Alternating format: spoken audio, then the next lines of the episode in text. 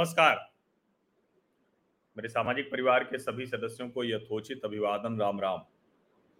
आज नीतीश कुमार आठवीं बार शपथ ले लेंगे। कमाल है कि वो बारंबार एक पार्टी से दूसरी पार्टी में जाते रहते हैं। एक समय में लालू प्रसाद यादव के अति विश्वस्त और छोटे भाई की हैसियत से उनके साथ काम करने वाले, फिर बाद में अपनी पार्टी बनाने वाले उसके बाद भारतीय जनता पार्टी के साथ हाथ मिला लेने वाले और पहली बार सात दिन की सरकार भाजपा के सहयोग से, और उसके बाद सत्रह वर्षों का साथ अचानक वो टूटा। वैसे तो 2013 में एक बार, यानी आज से नौ वर्ष पूर्व, नीतीश कुमार ने भारतीय जनता पार्टी का साथ छोड़ दिया था। लेकिन अभी साथ क्यों छोड़ा है? ये जानना बहुत ज़रूरी है। किसने मजबूर कर दिया? कौन वो लोग हैं जिन्होंने नीतीश कुमार पर इतना दबाव बना दिया कि नीतीश कुमार को भारतीय जनता पार्टी के साथ छोड़ना पड़ा? ये नीतीश कुमार बहुत अच्छे से जानते हैं कि राष्ट्रीय जनता दल तेजस्वी और तेज प्रताप यादव के साथ उनका साथ बहुत अच्छे से नहीं चलने वाला है। बहुत अपमानित होना पड़ेगा, बहुत सी दिक्कतें उनको झेलनी पड़ेंगी, भाजपा के कार्यकर्ता, नेता कम से कम उस तरह से तो उनको परेशान नहीं करते। ठीक है, भारतीय जनता पार्टी अपनी ताकत बढ़ाने की कोशिश कर रही थी। फिर इन सब के बीच में हुआ क्या है? तो अगर इसको साफ़ साफ़ समझें तो 2013 में जिन वजहों से भारतीय जनता पार्टी का साथ छोड़ा था नीतीश कुमार ने, वही वजह अब और बड़ी हो गई। 2013 में वो वजह दूर से दिख रही थी, आशंका थी। 22 में वो वजह उनके सर पर आ गई उनके घर पर आ गई दरअसल 2013 में जब भारतीय जनता पार्टी ने नरेंद्र मोदी को चुनाव अभियान समिति का अध्यक्ष बनाकर प्रधानमंत्री पद का दावेदार बना दिया था तो नीतीश कुमार ने कहा था कि हम अपने मूल सिद्धांतों से समझौता नहीं कर सकते। उसके बाद उन्होंने भारतीय जनता पार्टी का साथ छोड़ा। वो और लालू बाद में मिले। चुनाव भी उन लोगों ने साथ में लड़ा। हालाँकि 2014 के चुनाव में वो बहुत साफ़ साफ़ समझ में आ गया कि ऐसा नहीं है कि नीतीश का साथ छूट जाने से भाजपा एकदम से असहाय हो जाएगी। हाँ ये ज़रूर है कि विधानसभा चुनाव में बिना नीतीश कुमार के सत्ता बहुत दूर दिखेगी। जैसे अभी दिख रही कि एक विधायक उधर हो गए, भारतीय जनता पार्टी तो अकेले ही है अपने चौहत्तर विधायकों के साथ। लेकिन अभी जो हुआ, ये सबको जानना चाहिए कि आखिर वो कौन लोग हैं जिन्होंने नीतीश कुमार को भारतीय जनता पार्टी का साथ छोड़ने पर मजबूर कर दिया। और ये सब एक महीने के भीतर हुआ है। वैसे तो तनातनी बहुत समय से चल रही है। चिराग मॉडल जो कह रहे थे, वो सब कुछ है उसमें साथ। लेकिन सरकार छोड़ दें, ये नहीं होने वाला है, क्योंकि भारतीय जनता पार्टी भी नरेंद्र मोदी, अमित शाह भी सीधे सीधे नरेंद्र मोदी को बार बार अपमानित करने के बावजूद, गुजरात सरकार पर सवाल उठाने के बावजूद, नरेंद्र मोदी के साथ डिनर कैंसिल करने के बावजूद, एक बार साथ छोड़कर चले जाने के बावजूद भारतीय जनता पार्टी को लगता था कि ठीक है, नीतीश इधर रहेंगे तो ठीक रहेगा। अब उसमें महत्वाकांक्षा, पार्टी का खत्म होना वो सब शामिल है। लेकिन इस एक महीने में क्या हुआ, ये जानना बहुत ज़रूरी है। इसके लिए आपको जुलाई महीने की एक महत्वपूर्ण खबर देखनी पड़ेगी। जुलाई महीने की वो महत्वपूर्ण खबर क्या थी? उस खबर को जब आप देखेंगे तब आपको समझ में आएगा कि दरअसल हुआ क्या है। तेरह जुलाई को एक गिरफ्तारी हुई थी। और एक गिरफ्तारी क्या हुई थी? दो गिरफ्तारियाँ हुई थी। तेरह जुलाई को पटना से दो लोगों को गिरफ़्तार किया गया था। इस गिरफ्तारी ने पूरे देश में जो एक इस्लामिक आतंकवाद है, भारत को जो इस्लामिक मुल्क बनाने की एक कोशिश है, साजिश है, कुछ लोग ये सोचते हैं। और वो कैसे देश भर में काम कर रहे हैं, उसकी तरफ़ एक तरह से कहें कि बहुत, उस खतरे को बहुत साफ़ साफ़ दिखा दिया था, उसकी तरफ़ लोगों का ध्यान गया था। दरअसल पीएफआई से जुड़े हुए दो लोग पकड़े गए थे, अतहर और अरमान। और पंद्रह जिलों में ट्रेनिंग सेंटर चलाने वाले पीएफआई से जुड़े हुए लोग, कहा जाता है कि करीब पंद्रह हज़ार मुसलमानों को हथियार थमा दिया। पंद्रह हज़ार से अधिक। जो पटना की पुलिस थी, उस वक्त जो फुलवारी शरीफ के एएसपी थे मनीष कुमार उनका बयान था कि जो सबूत हाथ लगे हैं, उनके मुताबिक ये लोग पीएफआई के साथ सक्रिय रूप से जुड़े हुए हैं। ये गाँव मोहल्ले के युवकों को व्हाट्सएप ग्रुप से जोड़ते थे। कोशिश करते थे ऐसे मुसलमान पकड़े जिनके घर की माली हालत ठीक नहीं है, सरकार से नाराज़ हैं और उनको भड़काया जाता था। शुरुआत में जो दस ज़िले थे, पटना, नालंदा, पूर्वी चंपारण, दरभंगा, मधुबनी, कटिहार, अररिया वैशाली, मुजफ्फरपुर, सारण इन जगहों पर ट्रेनिंग कैंप शुरू किए गए थे। अब कहा जाता है कि अरेस्ट जो हुई थी, वो 11 जुलाई को हुई थी। पटना पुलिस ने अतहर परवेज जो जलालुद्दीन को पकड़ा था, लेकिन 13 जुलाई को इसको पब्लिक किया। 14 जुलाई को अरमान मलिक को अपने कब्जे में लिया, गिरफ्तारी हुई। 16 जुलाई को रिमांड पर लिया। उन दोनों से अलग अलग पूछताछ की गई आमने सामने बैठा कर की गई। और एक हेडक्वार्टर भी बताया गया पीएफआई का, वहाँ गए तो ऑफ़िस बंद था। लेकिन एक रजिस्टर मिल गया, जिसमें ढेर सारे नाम, पते और मोबाइल नंबर भी लिखे हुए थे। चार लोग गिरफ़्तार हुए हैं अभी तक, अतहर परवेज, मोहम्मद जलालुद्दीन, अरमान मलिक, नूरुद्दीन जंगी। लेकिन अब इसके आगे की बात ध्यान कीजिए।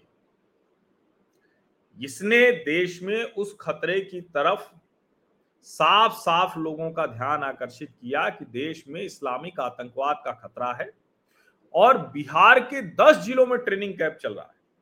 पंद्रह हज़ार से अधिक मुस्लिम नौजवानों के हाथ में हथियार दे दिए गए और ये किस तरह से इस सरकार के टूटने की वजह बना, वो समझिए। उसके अगले दिन एसएसपी मानवजीत ढिल्लो जो पटना के एसएसपी थे, उन्होंने एक बयान दे दिया कि इसी तरह से ये काम कर रहे थे जैसे आरएसएस करता है, राष्ट्रीय स्वयंसेवक संघ करता है, उसी तरह से ट्रेनिंग देते हैं, सब कुछ करते हैं। बाद में जब हंगामा हुआ तो जो ADG police headquarter J S Gangwar थे, उन्होंने एक शो कॉज नेट नोटिस दिया। लेकिन उसके बावजूद मानवजीत सिंह ढिल्लों पर कोई भी कार्रवाई नहीं हुई। भारतीय जनता पार्टी आक्रामक हुई, बहुत ज़बरदस्त तरीके से। नीतीश कुमार इसके पहले भी संघ मुक्त भारत का अभियान चलाने की बात कह चुके हैं। इशरत जहाँ एनकाउंटर पर उन्होंने सवाल उठाया था, और अगर आपको ध्यान में हो तो देश में एक ऐसे मुख्यमंत्री के तौर पर नीतीश कुमार याद किए जाते हैं, जिन्होंने इशरत जहाँ को इस तरह से उसके साथ खड़े हो गए कि लोगों को आया कि इशरत के अब्बू ऐसा करके चलने लगा। बाद में नीतीश कुमार ने कहा कि हमने कभी इशरत जहाँ को बिहार की बेटी नहीं कहा। लेकिन जो नुकसान होना था वो तो हो चुका था। और इस तरह से एक कहें कि जो कोशिश रहती है, वो कोशिश जो नीतीश कुमार अक्सर प्रयास भी करते हैं और जो ये नई सरकार बनी तो उन्होंने एक बात कही कि बहुत कहें कि माहौल ऐसा बन गया, एक वर्ग के खिलाफ माहौल बन गया। अब सवाल यह है कि कौन सा वर्ग है, किसके खिलाफ माहौल बन गया? जब उसको आप खंगालेंगे तो समझ में आएगा कि दरअसल जो पीएफआई पर ये कार्रवाई हुई जिस तरह से मानवजीत सिंह ढिल्लो, एसएसपी पटना ने बोला, जिस तरह से भारतीय जनता पार्टी ने प्रतिक्रिया दी, और उसके पहले उसके पहले भी जिस तरह से नीतीश कुमार को लगने लगा था कि उनका जो मुस्लिम मतदाता समूह है, वो पूरी तरह से उनसे हट गया है। अब ये खतरा उनको, एहसास इसका ठीक से हुआ 2020 के विधानसभा चुनाव में। उन्होंने 11 मुस्लिम प्रत्याशी खड़े किए थे।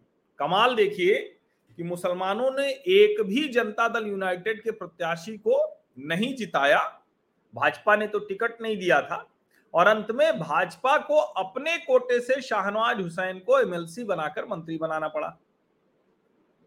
जो बिहार की विधानसभा है, उसमें राष्ट्रीय जनता दल के आठ, कांग्रेस के चार, सीपीआई, एमएल का एक, बसपा का एक और पाँच एआईएमआईएम के जीते थे।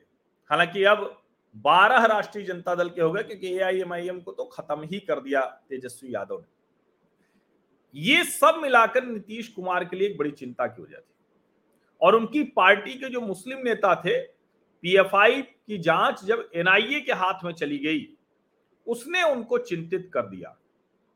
अब ये 28 जुलाई को जो खबरें थी कि लगातार छापे मारे एनआईए ने। 22 जुलाई को जो आईपीसी और अनलॉफुल एक्टिविटीज़ प्रिवेंशन एक्ट यानी यूएपीए इन दोनों के तहत 22 जुलाई को छापा मारा। और जो पीएफआई का एंटी इंडिया प्लान था तो उसके तहत उन उन जिलों में जहाँ जहाँ की बात पीएफआई के कागजों में लिखी थी तो पटना, नालंदा, दरभंगा, मधुबनी, मोतिहारी, अररिया इन सब जगहों पर, फुलवारी शरीफ से जो मिला था, उसके आधार पर एनआईए की टीम, साथ में बिहार पुलिस की टीम, उन्होंने एक के बाद एक छापे मारे। बिहार के पूर्वी चंपारण में एक मदरसा है, जामिया मारिया निस्वा मदरसा, वहाँ भी छापा मारा गया। एक, वहाँ मदरसा में पढ़ाने वाले हैं असगर अली।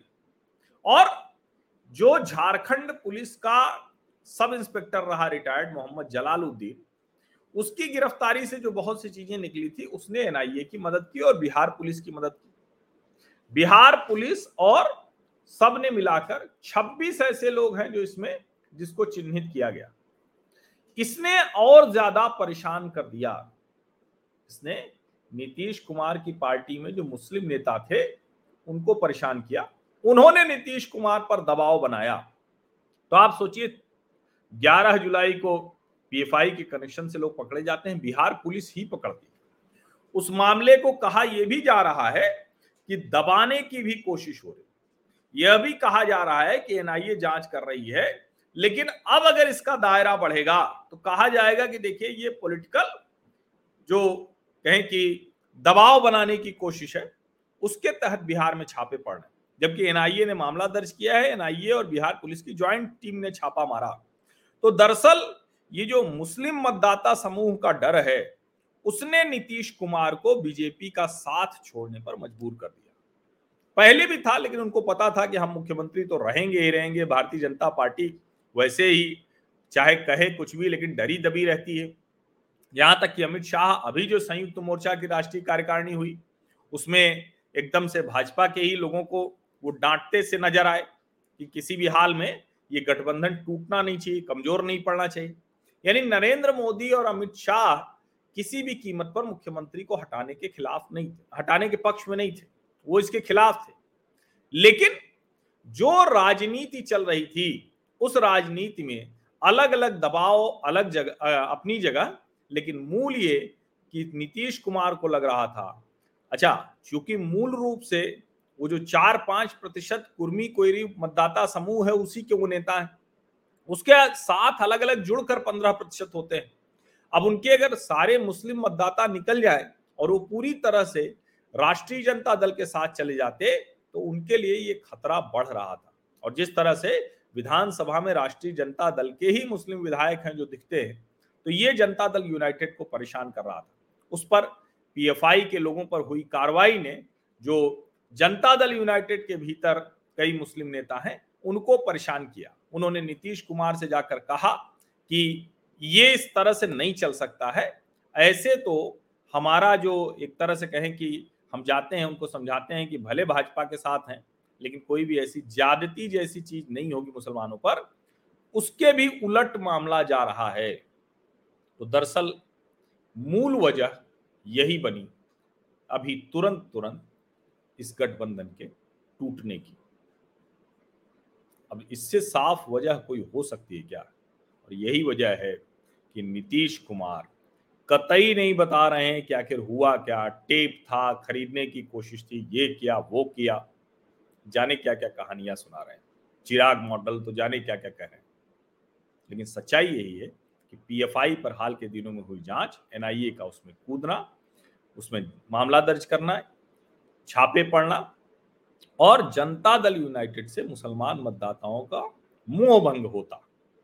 ये जो दिखा नीतीश कुमार को, उनकी पार्टी के मुस्लिम नेताओं ने दबाव जो बनाया, उसने नीतीश कुमार को यह फैसला लेने पर मजबूर कर दिया। धन्यवाद।